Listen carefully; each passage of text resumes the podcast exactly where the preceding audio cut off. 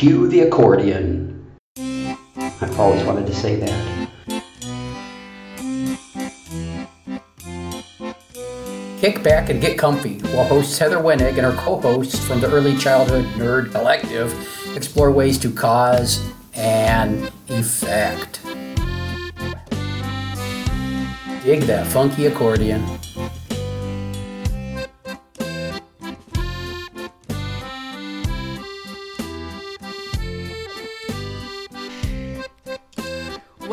Cause and Effect. You've come in tonight on a very special episode because we're having a three way. I have two co hosts today. I've got Tiffany That's me. and Travis. That me. and then me, I'm Heather. so um, we've got a good topic for this one. I'm just going to jump right into the quote unless you guys need to chit chat a little bit. Bring Jump it. on You in. ready? You ready? Okay. So this is from the book Early Childhood Education for a New Era by Steph- Stacie Goffin. And the quote is Acknowledgement of expert authority marked by credentials or certification slash licensure is central to recognition as a profession. And go. Ah. I have a complicated relationship with this idea. I think. I know. Mine's very reactionary. Okay. Yes. Say yours. Say yours, because I've been thinking about this all day. So you guys. Me say yours. mine. Okay, so, so bef- before we turn it over to Travis, and I'll get a couple things in here. Um, so, so I started in the field when I was uh, 19 years old. Didn't know that early childhood education was a thing you could major in or study. Um, I knew that I was good with kids, and I knew that I needed a job, and I knew that the child care center across town was hiring.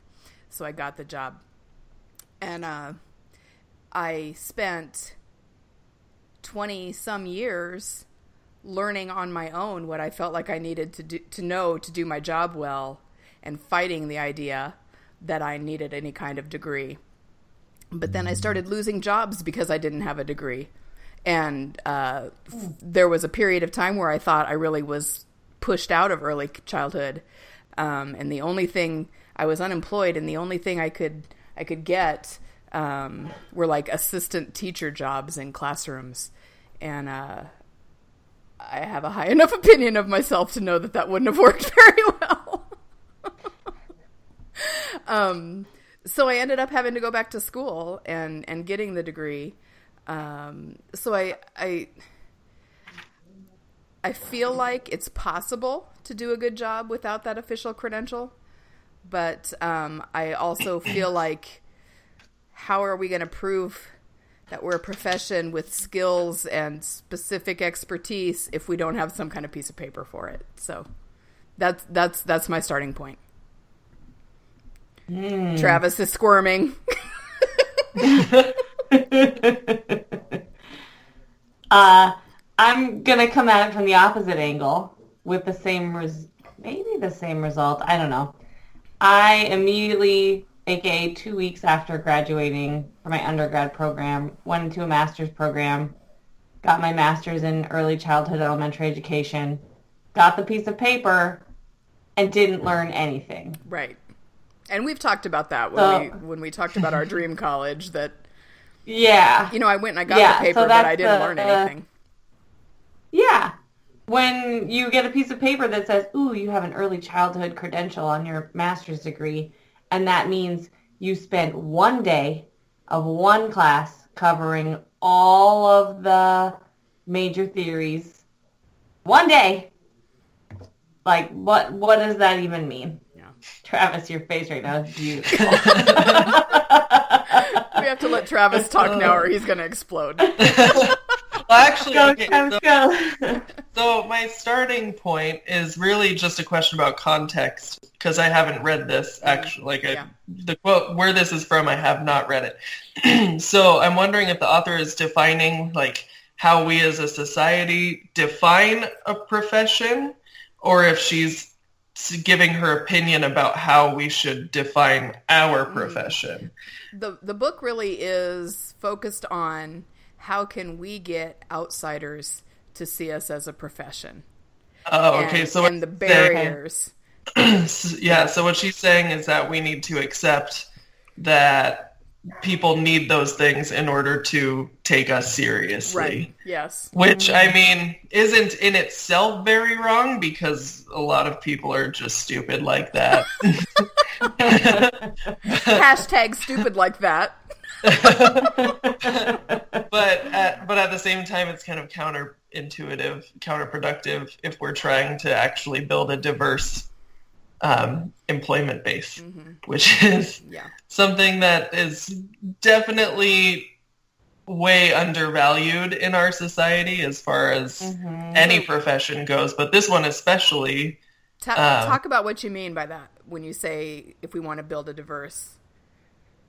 Okay, so in order for us to like, well, just in a broad sense, in order for us to function as a society the way that we are, we need to embrace diversity um, and be open-minded about stuff like that. We need to be open-minded about different levels of education. Like, we can't be going around policing everybody's grammar or how they spell because not everybody has the exact same education level. Not everybody took their education, so, like, I don't want to say so seriously, but not everybody took it to where it needed to affect their daily life all the time. And in the same way, spelling doesn't come from school. yeah. I mean, and really. In the same, and in the same way, we know that the only way to, like, for instance, close the achievement gap in schools is to make sure that they're incredibly diverse. Um, so it's so as a society, we thrive on diversity, and in this profession in general, it's not all that diverse as far as education levels go, as far as because I mean. I can tell you right now in Nebraska, it's not common to have any kind of degree going into this. I don't know how it is in other states, but I know here it's really uncommon for someone to have even an associate's credential in early childhood or like a CDA. And that's where Um, I started, and a CDA nobody even had heard of when I got my CDA in Nebraska in Yeah. you know, Yeah, and then in the same like the same way, it's really gender specific. There's not a lot of gender diversity. I can tell. I can go on and on about all the horror stories I w- had to go through as a male in the profession, Mm-hmm. but in the same way, just gender diversity at all um, is so Yeah. uncommon. so I think it's really important to embrace all forms of diversity. Mm-hmm. But for me personally, in the way that I view early childhood education, you don't necessarily need a degree at all in it. But that doesn't mean that someone without a degree is any less or more qualified than someone with a degree. well, that's where I was going to go with Yeah. it next because as a former director, I would get so frustrated and insulted and offended by the applications I got from people whose sole experience was working at the gas station or truck drivers or um, grandmas or whatever who felt like I mean, it was just really clear sometimes when I went through piles of applications when it was time to hire that there was this feeling that anyone can do this work. And I would get really offended by that, and, and I would have to sort of sit with that for a while before I made any decisions about who to interview. But um, so so where does that fit with this with this idea? Oh, can I jump in on this one? Yes, Uh, I think that this is a rare profession and teaching as a whole, any job where you're working so closely with such an intimate group, it it requires a certain level of innate ability. And I know that goes against all of the growth mindset. but, you know, at, at a certain point, uh, it's not a job for everyone.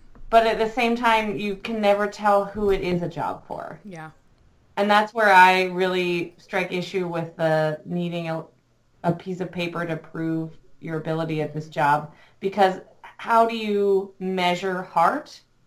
How do you measure um, interpersonal skills? Like, can, I'm going to go and take a degree in interpersonal skills with three-year-olds. Like, is that is that what they mean by this? Is that where we're headed? Yeah. Because I don't think that that's what society would see as valuable on that piece of paper to deem ourselves as more qualified. But in reality, that's what it would be. Margie Carter and Deb Curtis in their book Training Teachers um, identify and lay out nine, I think it's nine core dispositions of master teachers. And it's kind of what you're talking about of that innate ability. Some of it can be learned, but some of it is just who you are. And it's stuff like delighting in children and being curious about play and um, you know lots of other things. But the, I, I learned none of those, nothing about any of those dispositions of master teachers um, in either my associates or my bachelor's programs that I went through. Yeah. Yeah, and it kind of depends on whether or not people are able to identify those things in in themselves. Because um, I Yeah. can tell you, when I entered this profession, I didn't think that I was going to be teaching. I didn't think that um, I had any kind of innate qualities that led me to be a good caregiver or teacher. But I had I worked amongst people and had the right kind of supervisors who kind of helped me identify what parts of my personality meet those criteria, um, so that I could apply them. Because you know, you can have a truck driver or grandma come and apply for you, having just realized that they think that they can do this job, um, but who still might need that little bit of help find, figuring out how to apply what's good about themselves to their job. Sure. Yeah, I, I think And knowing where they're coming from too. Are they applying for this job because they think it'll be an easy job to get? Or are they applying for this job because they're ready for a career change and feel like this is their calling? Yeah. And just anybody who's going to look at this profession as transactional is going to have a really hard time. So it, Yeah. it, it, and what I mean by that is that if you are coming into this profession, um, just wanting a paycheck and you're the type of person who's going to sit and count your hours and figure out what your paycheck's going to be every day, but just by sitting down with the kids doing that while they're doing their thing or mm-hmm. while you could be spending time reflecting on your day just thinking about the money all the time you're not going to do a great job that's not to say that people with money struggles shouldn't do this job but Right. it, it is important to be able to separate those two things like if you're going to be miserable in this job because you're not getting a big enough paycheck then this isn't the either you need to talk to somebody about it or it's just not going to be the mm-hmm. profession for you yeah. So Yeah. So Travis, are you ready to talk about your Facebook post? um, Because in January you posted about this. yes, I did. Um, so here in Nebraska, there's a there's and I actually haven't kept up on news about this legislation, but there is legislation um, proposed um, that would essentially kind of deregulate what it takes to be a school teacher in Nebraska. Like So- elementary school? Like public Yep, school, uh, school? any kind of so any kind of school that's going to be accredited by the Department of Education Mm-hmm. um, is just like they would essentially have their entire teachers' um, qualifications deregulated to kind of a it's it's kind of a bare minimum, I will say, but I. It, it, I think it's, I think it's a step in the right direction if it's used properly, because we all know that some things sound really great on paper and then they just don't pan out that well. So- yeah. let's see. I want to open up the bill so I make sure I'm saying the right thing. Um, okay, so essentially what it would be is that the state um, education board would be able to grant a teaching certificate to somebody who doesn't have a degree in early childhood education or, or in any any education Andy, any education. Um, but they would have to try and make sure I'm getting the right thing. Um, they would have to be 21 years of age or older. They would have to possess a valid high school diploma, complete 24 hours of in-service training, and complete 10 hours of classroom observation at each level, elementary school, early child education, middle school, and high school, for a total of 30 hours. So essentially a practicum. Um, They would have to successfully complete a course that they're just going to create to essentially get these teachers, figure out whether these teachers are capable, um, which who knows what's going to be in that course, but we'll see. Um, and then there's going to be a Department of Education exam that's going to also do that. So essentially, and I should say that first one is about the constitu- the Constitution of the United States. The second one is about their qualities as a teacher, their aptitude. Um, then they have to submit fingerprints, um, complete an application, and then they have their teaching certificate. Um, and so this essentially means because the teaching certificate is temporary and it's for while you are working on getting the credentials for the job. So you can be in college getting your education degree. You can start teaching right away. Um, you can be a biologist and just want to teach part-time, be an adjunct professor of sorts for a high school and teach biology there. You could be a car mechanic and teaching shop at a high school. And a lot of people are really upset about this because it sounds a lot like this is how they are either skirting unions in order to so that the unions have less leverage or they are just trying to combat the teacher shortage by deregulating qualifications which will in turn make the schools plummet as a result so i i mean Oh man, for I me see all of those arguments. yes, and they're they're all really they're all really interesting. Um, everybody has a good point to bring up, but at the heart of everything, I am always going to be sitting on the side of all these people who would be really good at this job who just don't want to sit through four years of bullshit. Or can't afford to. Yeah, Or yes, or can't, afford, afford to, to. or they don't have just any sort of any sort of stuff going on in their life that is stopping them from getting into college, which can be a lot of socioeconomic situations. It could be stuff about your race and where you live that are barring you from winding up getting a four-year degree in education. Mm-hmm. That essentially, all those struggles essentially go away to people who are actually passionate about this job. Now, a lot of people are wondering if it's going to be that just anybody off the street is going to try to become a teacher. And I mean, if you're going to have to sit through all the hours of in-service and do repeated in-service every year and a whole practicum, I mean, 30 hours a, a week is what I had to do for practicum. And then take a couple tests. I mean, that all seems like all of the shit. and that's work all that- before you actually get hired for a job. Right. yeah, I don't.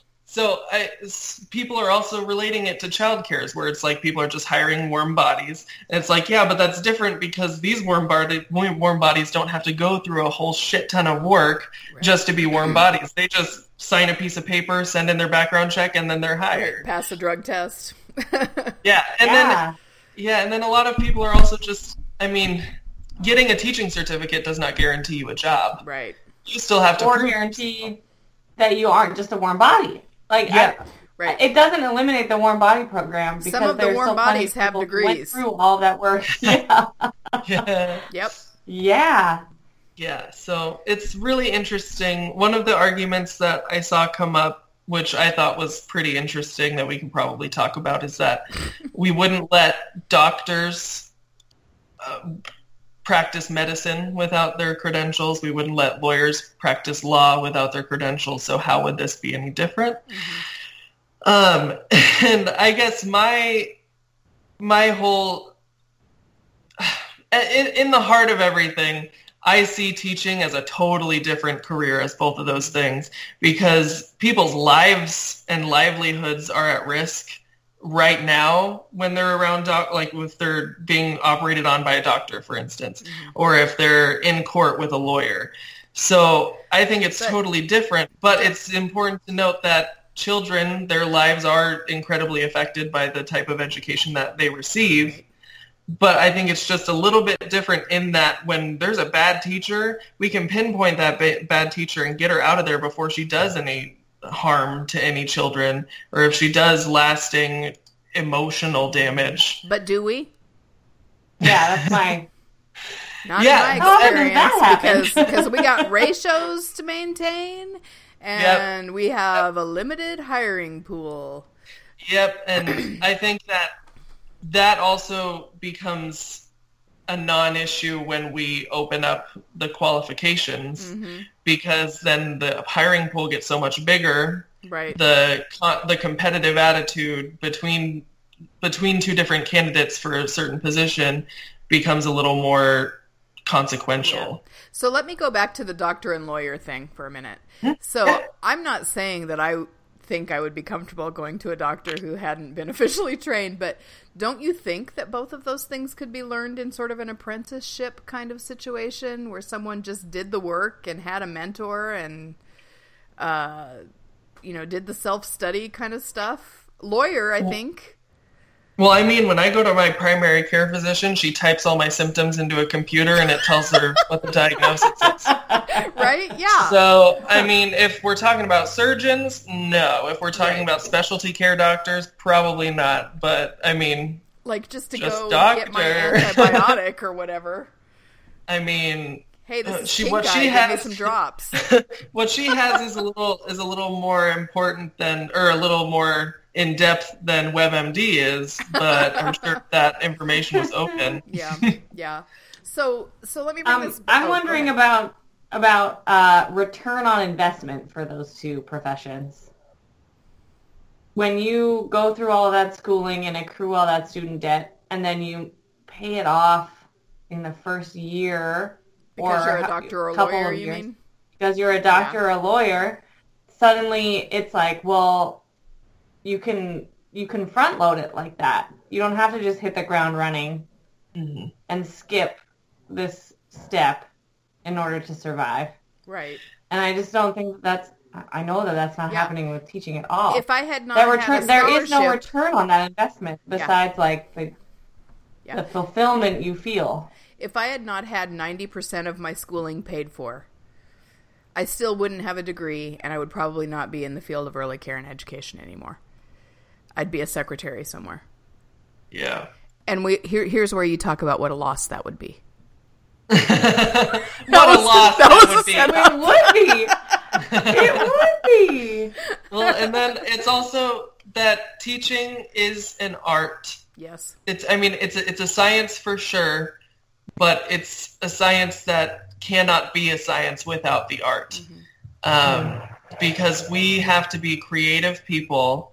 We have to look at everything with an open mind. We have to um, engage in such a way that we are impacting children's lives positively, which a lot of times means that some we have to be a little bit less authentic than normal, which is just the the greatest performing art. I can't tell you how many times I have gone. I have been like on an angry phone call with somebody, and I hung up and walked in that building with the biggest smile on my face. Everything's gonna be okay. I mean, the whole concept of teaching is an art, and it changes with every new kid you have. Um, no, but like no successful teacher does things the same way they did the day before or even the year before. Right. and and whereas with law law is always the same and it takes a lot of study a lot of rigorous study of the law to understand it. Same thing goes with science. But with teaching it changes because we have to reflect on things and i mean none of us are drawing circles on chalkboards and putting kids' nose on them anymore i hope Tiffany does hope. that all the time. I'm about So- to do it to you. everything we know about teaching and everything we've learned about teaching as a society and as a, a, a species is constantly evolving. So I and that's one of the reasons that I want people to not get to like specifically not get degrees just to get a job in education or early childhood. Like a lot of people I would rather say go get a degree in something and then come back and then get like a master's in education Okay. because you want to be able to apply yourself in different ways. Sure. Let me let me play devil's Mhm. advocate for a minute. I hate that phrase. You're so stealing my job. Let me, let me play devil's advocate for a minute.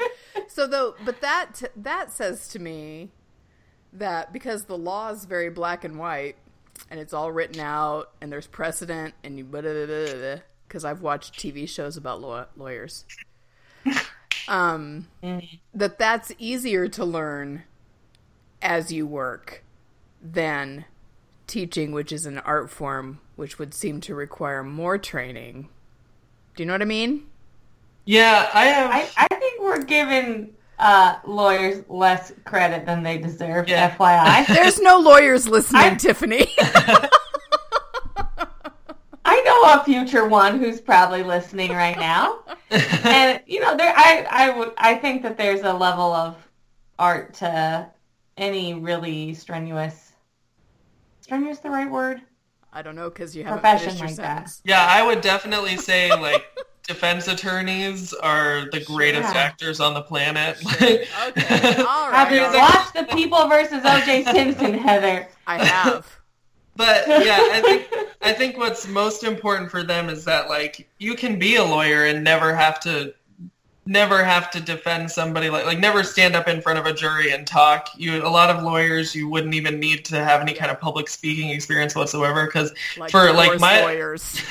yeah, like I have I have a lawyer for my business who essentially his entire practice is him filing corporate related documents. Like he doesn't go in and do anything unless someone's in trouble or does something bad.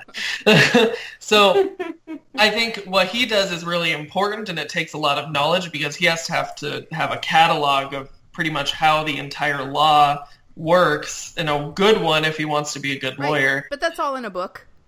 Yeah. I I I definitely think that there's a lot of ethics and moral re- or morality related things that they have to be able to they I, I would say that they have to be philosophers more than we would. Yeah. Okay. Yeah. So okay, so I want to go back to the quote for a minute um, because it started as this being central to um, to our recognition as a profession. So my first question for you guys is: Do you think it's important that we're recognized as a profession, and why? Somebody should answer. I'm nodding. Yes. I think it's important that we're recognized as a profession. Um, because I, I think that we are, as early childhood educators, distinct in our needs and our values and what is required of us as a quality professional. Did that make any sense? Yes, Yeah. Okay. some sense. Okay, I'm gonna I'm gonna expand some more. Okay. So, uh, I get frustrated when I am lumped in with, say, a fifth grade teacher, and the expectations of my job are the same as their job, Mm-hmm. and they're not the same expectations, and it doesn't take the same individual, and it doesn't take the same kind of training. We have a lot in common. We're similar. The Venn diagram overlaps nicely, but I think to really look Ten at points what for Venn diagram. Um, I think to really look at what it means to be an early childhood professional, I think that that should be recognized in its own right. Okay. Yeah. Uh, because that, that might take away some of that stigma of, well, they're just three, so it's like kindergarten only dumbed down, right? Mm-hmm. And that's the, the thing that I've been trying to fight a lot lately. Yeah. So I think professionalizing, maybe viewing, I don't know if professionalizing is the right word now that I'm saying all this. Do you think that's different than being taken seriously? Because I just don't think we're taken seriously, and I don't know if that if Yeah. if being defined as a profession is the answer to that, or uh, yeah, I don't know. Travis, you were going to say something. Yeah. Jump. Well, okay. So I think it's probably really important to us and our souls and our ego that we are we are recognized as a profession. But then I wonder with how often things change and evolve in this field, I wonder if this like ideological endpoint of being accepted and recognized as a profession would mean that we lose our ability to influence people when things change. Mm-hmm. Because i i really like fighting. I really really like fighting. And if i don't have anything to fight over anymore then i'm either not looking at the right things or i am just deciding that i'm that i'm giving up on it. Mm-hmm. Because i feel like this changes so much and so much of how we look at childhood and children in general changes so often societally mm-hmm. that if we were ever to reach a point where we were like the end all be all we are correct we would be just like them mm-hmm. and not be able to influence change when new studies come out and children as part of our species change and evolve Yeah. as time goes on. so so that I mean that raises an interesting point because um, you know I'm I'm sick of the school readiness bullshit, and um, I'm sick of Common Core, and I'm disgusted that um, no early childhood experts were involved in the Common Core decision making, which has then led to or contributed to or intensified this inappropriate school readiness conversation. So do you think do you think it's because we're not recognized as a profession that we weren't included or or or what do you think? I think it's because we're not as involved in the public school program. I mean, I think it was a little. I definitely think that that whole decision was just kind of us being overlooked because we don't take as many federal funds. we don't take educate. We don't take money away from the education system. So then, why would we have to be part of the program that is impacting public schools? So, I de- I definitely think it's sad that we weren't included, especially since they are they are deciding that more and more schools need to be um, adopting these standards. Um, but I think it it might have been not that they weren't taking us seriously, but that we aren't as impactful to their bottom line. But the burden falls on worse. us to Yeah. get, get kids ready to meet their ridiculous standards. But then it's our job to meet those people at the door with both middle fingers up, Yeah. just rubbing our nipples with our middle fingers. I was about to say let's all reenact that, but no. I mean, You made it That's what I- weird. That's what I mean by like I want I want to be able to still fight. Want- if there if, if there's no fight left, then what am I gonna do with my middle fingers? Like you can't just twiddle oh them. man. So we, so we I have to say, I used to love the fight, and I am so tired of fighting the same fight I kinda over and too. over I and over again. Um, but I'm twice your age, Travis. so at least I'm more than twice your age. yeah, it's just I don't I I think that I have the type of personality that I'm never gonna get tired of it. Um, mainly I mean, because I'm a boat I see but I in- would like this- a different fight. I would like to rock Yeah. a different boat. I've been rocking the Yeah. same boat for too long. and and I feel like none of those none of those boats are gonna be unrocked anymore. like it's just because I think being being educated in neuroscience as opposed to education is a really interesting way of looking at things because it seems that new knowledge about the nervous system is just always challenged. So then what's the point of being a science any, a scientist if, anymore if every single thing that you discover or want to discover is just you have to argue your way mm-hmm. to you have to just keep arguing and arguing and arguing.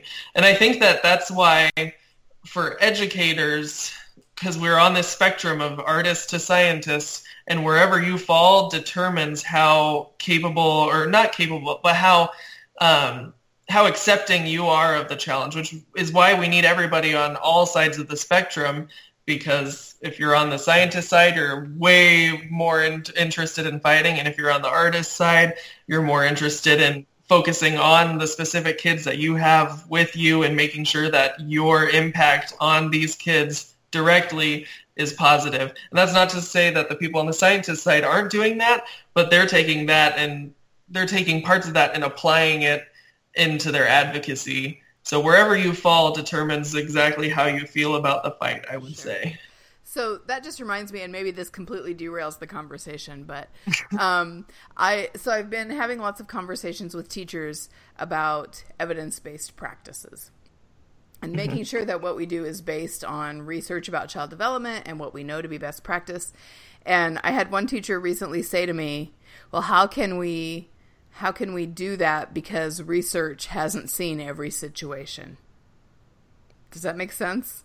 Like her question was, how can we base things on research when the researchers haven't been in my classroom with these specific kids? And I was like, I don't know.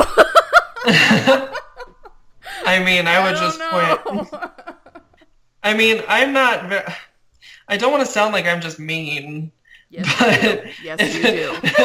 if if someone said that to me, I would I feel so bad, but I would look them in the face and I'm like, "What? Do you think you're special?"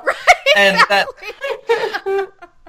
that I don't it sounds so mean, but at the same time I'm just it doesn't it it also doesn't feel right that you think that the kids that you have are so outliers Uh-huh. that you they can't that we're not as researchers we're not allowed to have any kind of say because we haven't met your specific kids. Your little classroom in the middle of Indiana. So special. It's baffling Yeah. the researchers. let's let's bring this back to the doctor lawyer analogy Okay. Mm-hmm. because doctors are in a similar situation, correct? New study comes Yeah. out. Oh, right. yeah. Hey, they've got this new drug developed. Here's we've learned something new. You have to wash your hands before you touch people. like No, I don't. how do you so like they go through that same synthesis right Hmm.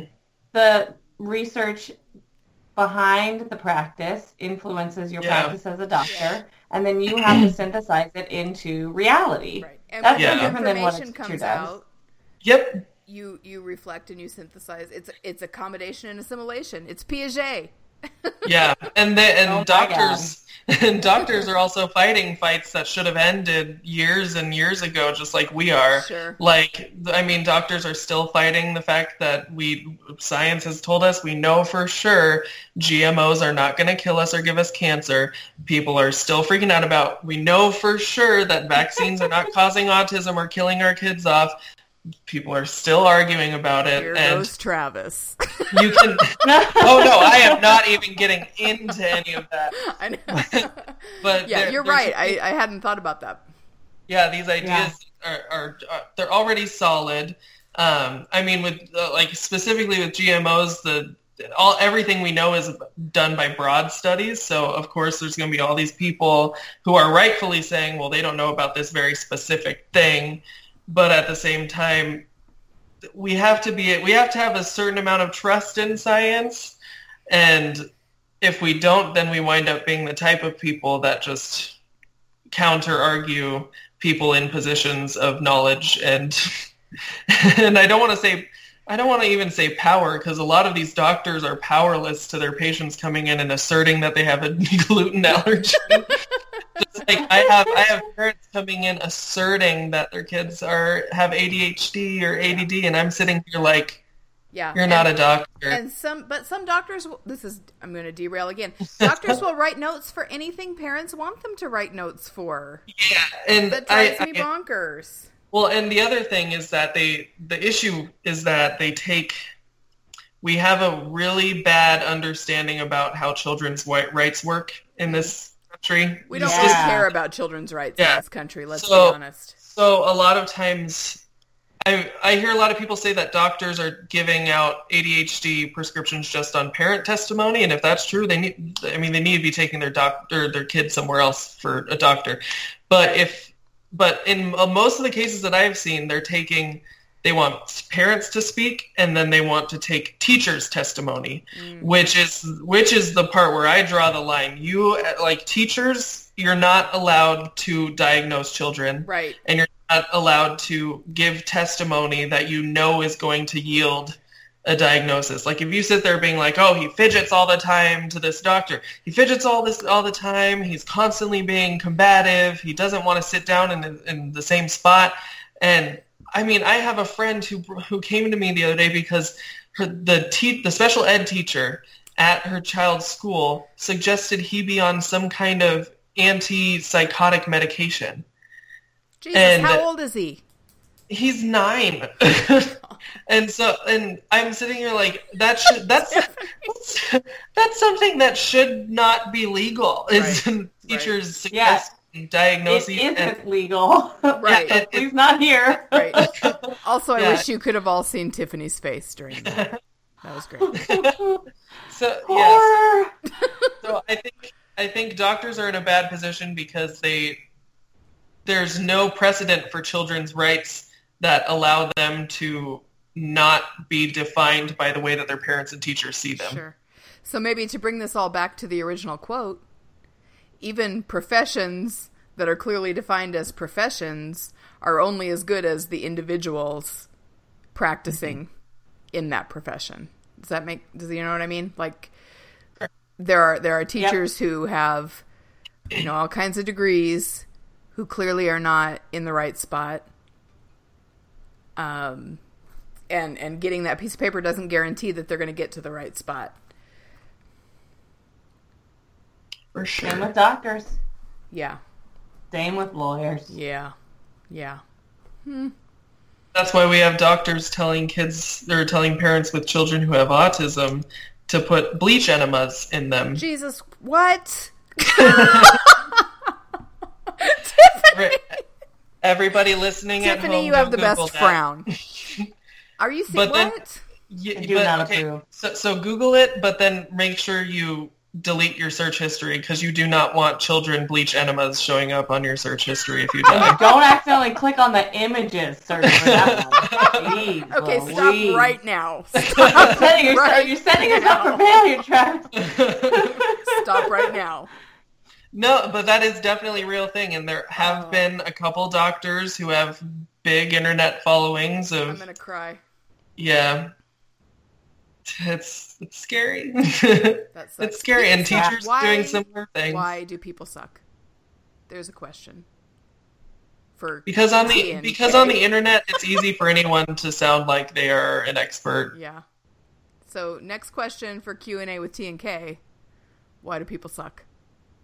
Why do people suck? Oh, that's going to be a good episode. Let's do that. Let's do that as our three way for that for your. Okay, so we're about we're at we're at forty minutes, guys. what else? What else do you want to say? How do we? So you know the the goal of the podcast is to start with a quote, unpack it, and then sort of give some suggestions for how to make it real in our work with children. Um, so, so what are your suggestions when we're talking about professionalizing our field and and needing degrees? What what do you think? What do real people in the in the work need to know? I have more thoughts that we haven't even touched on yet, guys. Go. Okay, go. Like Rapid how fire, rapid how fire. do you legitimize a piece of paper when you get like 80 million stupid workshop pieces of paper in a year? True, What does that piece of paper even mean? right? As I'm like filing all of them to our uh, license credential people to renew my license. When they're worthless, what's the point? Question number one. Question number two, how do we achieve the reverence that they have for play workers in the UK is my next Yeah. question. That Because when you get a play worker's credential, Uh-huh. like being a play worker is a is something that's taken very seriously that requires a certain level of training and if you're a licensed play worker it's it's revered in a level of professionalism there that I don't see with other uh, niche areas of education. Uh-huh. How do we get to that point? Change the vocabulary. To what? What? Play worker. We we should be play workers. Yeah. Yeah, yeah. Change the way that, like, I mean, I just recently changed our online job posting to say play worker. Um, and I've, uh, since then, I have received far more qualified people. I mean, like personally, emotionally qualified people for this work Oh, wow. than anywhere I ever have. Because I think with, especially with teacher, like when you put the word teacher, for a lot of people, it sets off this idea that there's going to be a lot of uh, education required or that you already have to have a certificate or that you have to know how to teach. Uh-huh. And uh, anyone who knows anything about my program is like, the teachers don't really do shit. I mean, especially, I mean, it, to, to the, when it comes to, the, the untrained eye. yeah, well, I mean, Yeah. yeah, to, to like um, in the younger classrooms at the other center, I mean, yeah, they have to do a little bit more because there's a lot more direct care involved.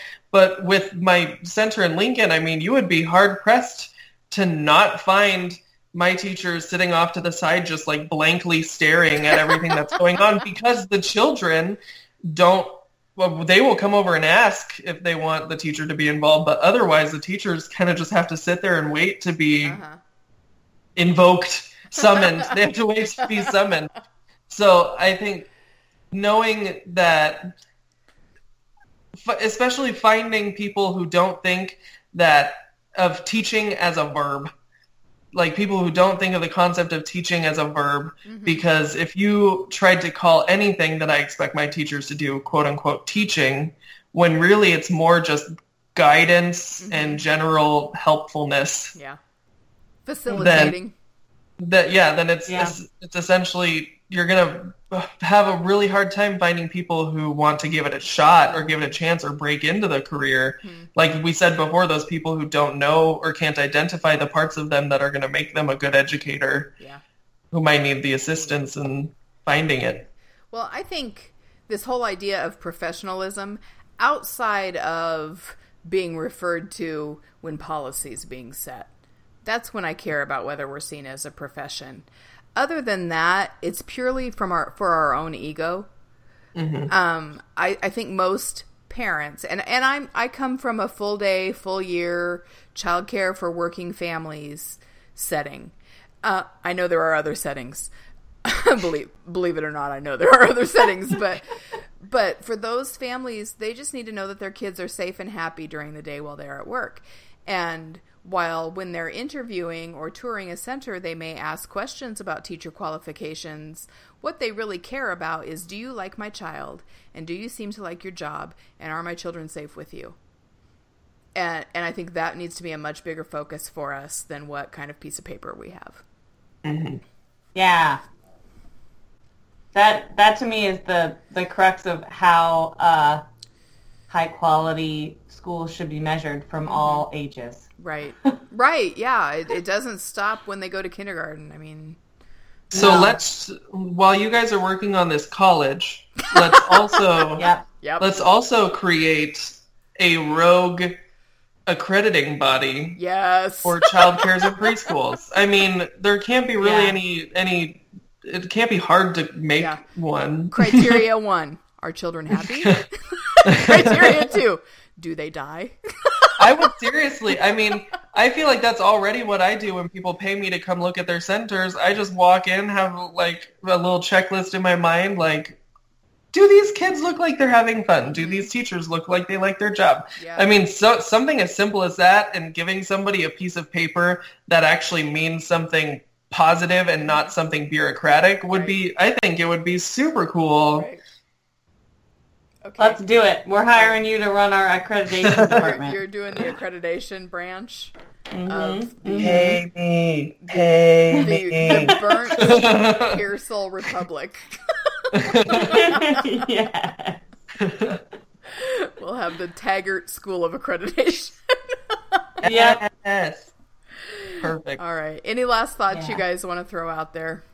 Because probably people are, are getting ready to turn us off. Oh, we're so annoying. Just turn us off already. I just mean their drive's probably over. They're probably at work. oh, yeah. I was about to literally just say I'm just getting turned on, but I I didn't I didn't put together that that might come across wrong, but I still felt the need it needed to come out Right. somehow. Especially that I in was the- about to say In that in the as- context of a three way, you should have been I was- turned on long ago. I was I was about to say that as a non joke, and then it just felt like it needed to come out as a joke. okay, well, I need to remember to tell Jeff to put an explicit warning on this episode. Yes, indeed. All right. Thank you guys for joining me. It was fun. We should do this more. Thanks for having us. And uh, thank you guys for listening to another episode of Cause and Effect.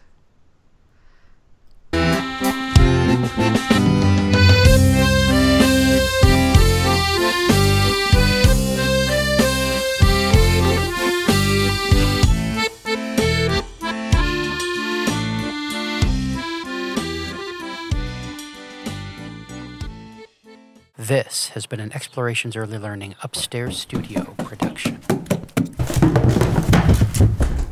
Oh.